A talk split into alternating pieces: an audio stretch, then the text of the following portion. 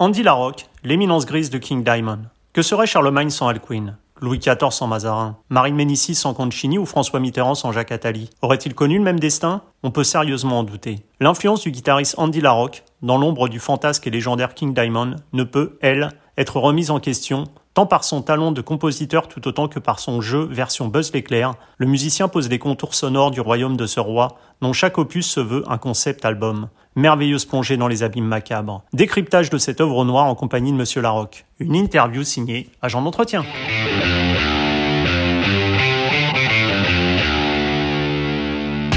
Andy Larocque, hello. Hello, Nicholas. How you doing? Fine, Andy. Uh, Andy, you, you, we postponed a bit this interview because you told me that you are going to studio for a recording session with uh, At the Gates. Can you tell us a bit uh, more about, uh, I, I, presume, this uh, album to come? Yeah, uh, to be honest to you, I don't really know much about the album itself because uh, not everything was recorded in my studio. They recorded the drums in a different studio, mm. and uh, the drummer flew over uh, from England to to Sweden to record the drums.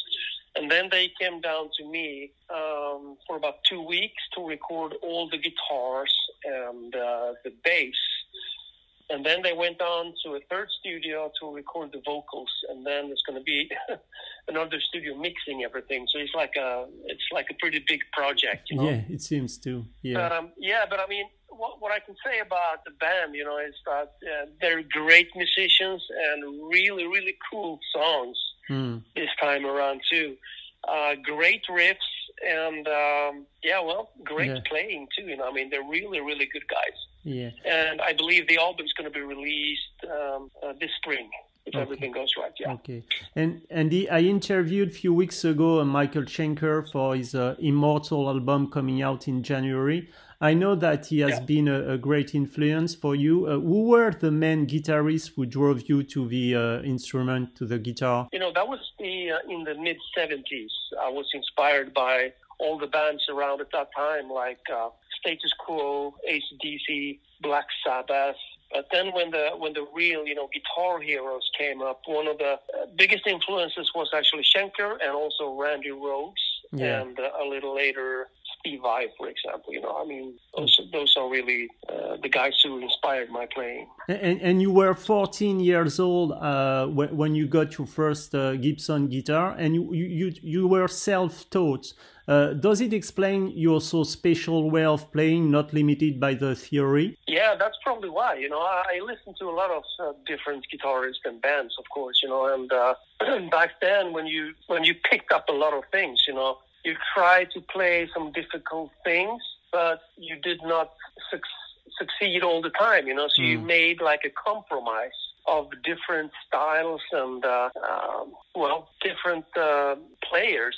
And uh, so I guess that is what made me the guitarist I am today. Know, yeah, just a blend of everything and a, and kind of a yeah. And you met King Diamond through uh, Mikkey Dee, uh, with whom you were played in a band in Sweden before he moved to Copenhagen and hung out with the guys of uh, Mercyful Fate. Uh, do yeah. you remember the audition on that uh, Dressed in White solo, which is on the Fatal Portraits album? Oh yeah, I remember that uh, very well. Uh, Mikkey, that I knew for a couple of years um, before I joined King Diamond, he called me. I was like a Swedish midsummer in the end of June 1985, and he said, "Hey Andy, you got to come down here. We gotta, we, we need some help, you know, with a good guitarist here, you know." So uh, the same day I quit my job, the day after, I took the train down to uh, Copenhagen with uh, uh, with a guitar and an amplifier, and uh, went into the studio, say hi to all the guys, you know, talked a little bit to them, and uh, hooked up my stuff. And uh, they asked me to play a few times along with uh, the rhythm section of uh, Dressed in White. Mm. That was all already recorded because when I came down to the studio, they have been in the studio for about two weeks so most of the stuff we recorded already, like drums, bass, and rhythm guitars. So I just plugged in my guitar and uh, they put a mic in front of my cabinet and uh, played through it a few times, you know. And uh, after a while, you know, I got that solo uh, dressed in white. And uh, later on that day, they said, "Okay, Andy, welcome to the band. Welcome in the band."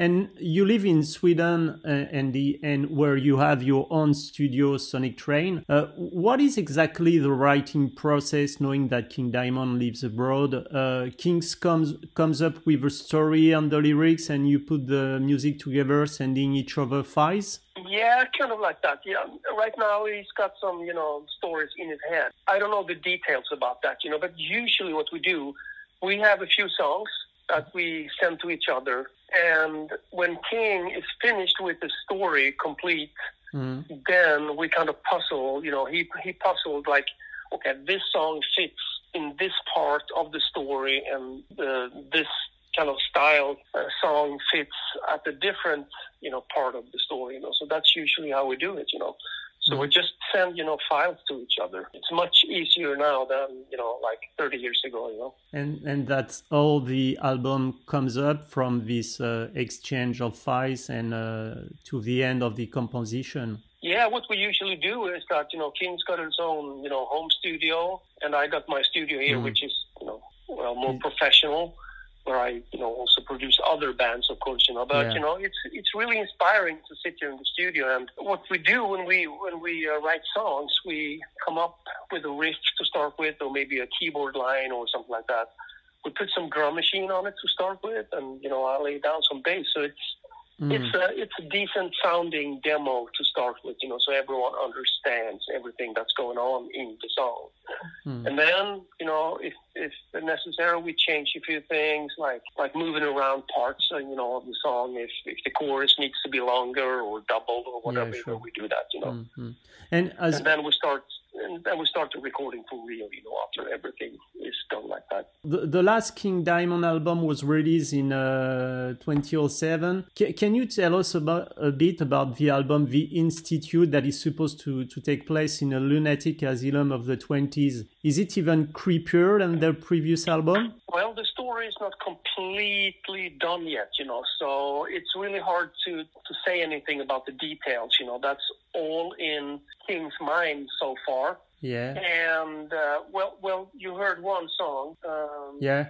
Masquerade of Madness. I can only say that you know it's it's definitely going to be a very creepy album. That's that's for sure. You know, mm. and we have uh, some potential songs already. You know, and we are continuing to write songs at this point. You know, so it will take a little while still, you know, until I can tell you exactly what's going on, you know. But definitely, I mean, what King told me so far, it, it's going to be really, really creepy and, and cool. And, and, and do we know exactly when it will be released? Do you think it will be next year? Uh, hopefully, it will be next year. I can't really say anything about that because we're still writing songs. Mm. You hmm. so. Okay, so you're in a you're in a composition process again right now. Yes, exactly. Composition process for sure. You know, and, and we've been that you know for a while. You know, it's mm. just that you know uh, it's been a, some things came in between. Like you know, we did some touring, some festivals, and then this Corona situation, you know, that changed yeah. everything. I guess you yeah. know. So, and, but we're working on it for sure. Yeah. And albums such as uh, Abigail or Them are considered among uh, the main pieces of metal music. W- when you look in your review mirror, uh, how, how, does it feel to have been part of these uh, legendary albums? Oh, it feels really cool. Of course, you know. Um, I'm really proud of what we did, you know, back then, and uh, we were we were young, and you know, I guess you know, yeah, we did what felt right, and uh, yeah, I'm really proud of what we were doing. You know, definitely, I, I still think those are great albums. It feels great, and I, I really appreciate that. You know, the fans really you know like it. You know, and uh, mm. yeah.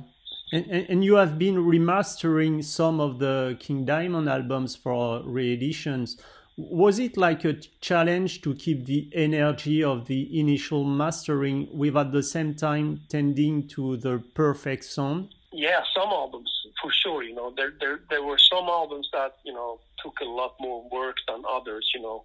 For example, which one? Um, Spider's Lullaby, for example. Yeah. You know, uh, when we recorded uh, in a new studio for us um, in, in Dallas mm. with the new sound engineer, you know, and everything was a little, you know, strange doing that. You know, we also had a few new musicians in the band, you know, so everything made the album, I guess, sound a little, you know, different from from other albums that we've done before and also you know the recording equipment and a lot of things like that so that that was a challenge to to fix up you know because there were some things in the mix that we should have done better back then mm. which was uh, wasn't possible to fix in only you know on the mastered stereo track you know but we sure gave it a, a try and uh, i thought you know yeah, some of the parts were really really much better some of the songs or, the albums were much better. And you started with King Diamond when you were 22 years old. In uh, I think it was in 1984. Uh, can we say that your way of playing is now much more focused on emotion than it used to be at the beginning when you know when guitarists tends to show their high speed technique oh yeah i started uh, in king diamond when i was 22 years old in 1985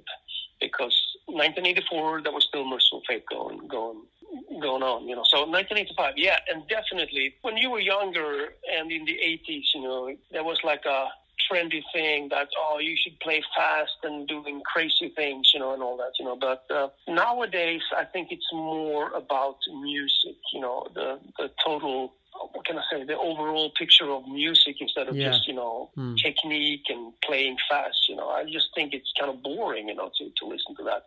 I think, for example, a solo should be based on a good melody, and then you can do, you know, a few fast things around that. You know, that's my opinion, of course. You know, mm. but that's what you're focused on uh, nowadays as you are composing on the new album, The Institute. You're not imagining the solo as you imagined the solo 20 years ago, for example. Exactly, I think it's different.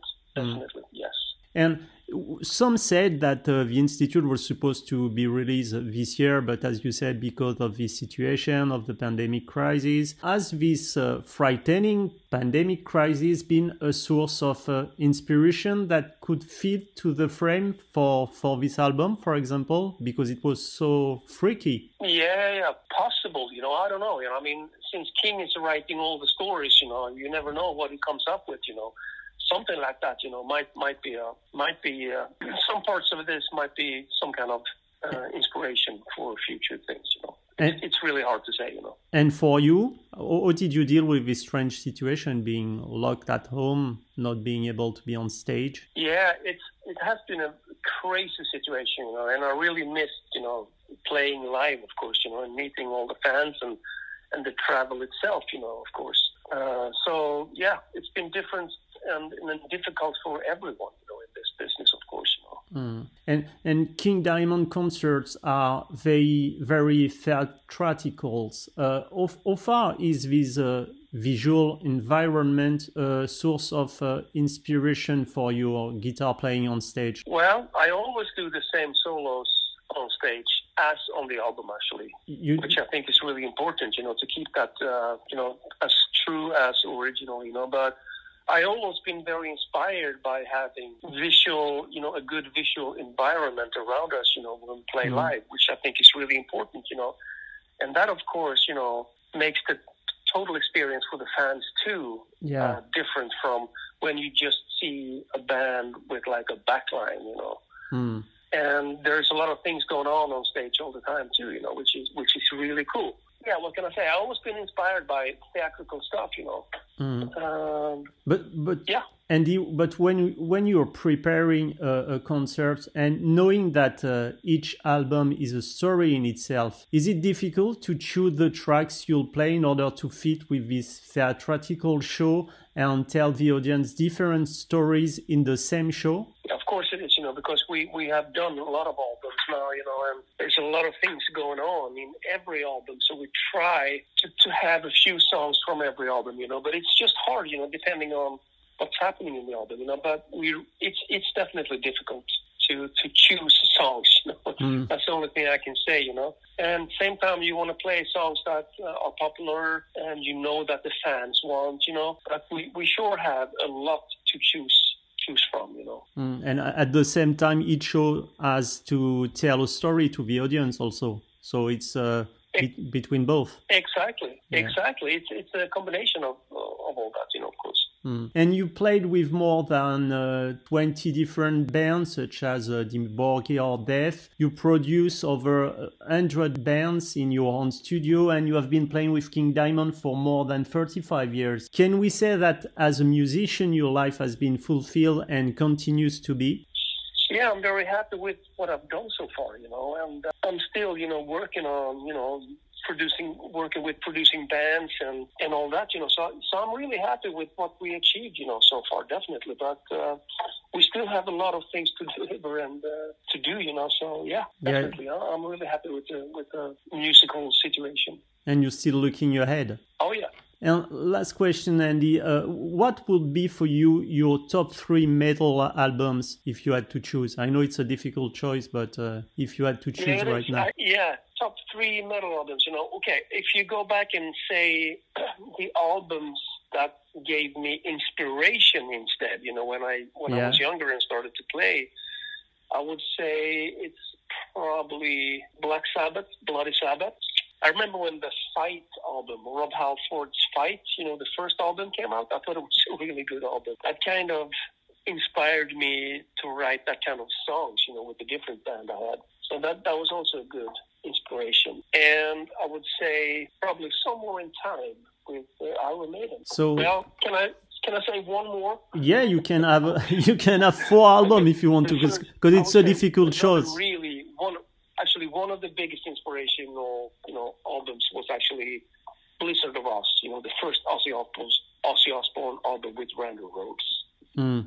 That should probably be number one, if you can call that a metal album. Okay, so your plan for the future are being on, focused on the composition of this uh, new uh, King King Diamond album and I hope the, that you are gonna be able to come and see us uh, for live uh, maybe next year if uh, pandemic crisis is uh, is far from uh, from what it is now. Yes, I really hope so. You know what what we can do, you know, is uh, write good songs, and um, you know, I'm producing and recording bands in my studio. it's just hard, you know, to to um, have bands in the studio when you you can't really travel, you know. Yeah. So So I'm just glad that you know at the gates we're based not too far away hmm. from here, you know, so they could come in. But uh, hopefully this pandemic situation will calm down, you know, so and can start, you know, flying in here, you know. And of course, writing songs, that, that's what you can do. Writing songs for King Diamond and plan for the future. Okay, so we're looking for this new King Diamond album. Uh, we hope next year. And uh, thanks, uh, thanks a lot for this interview, Andy. And hope uh, to see to see you when when you be coming to France. Yeah, I hope to see you guys soon. Okay, have a nice day. Bye bye, Andy. You too. Bye.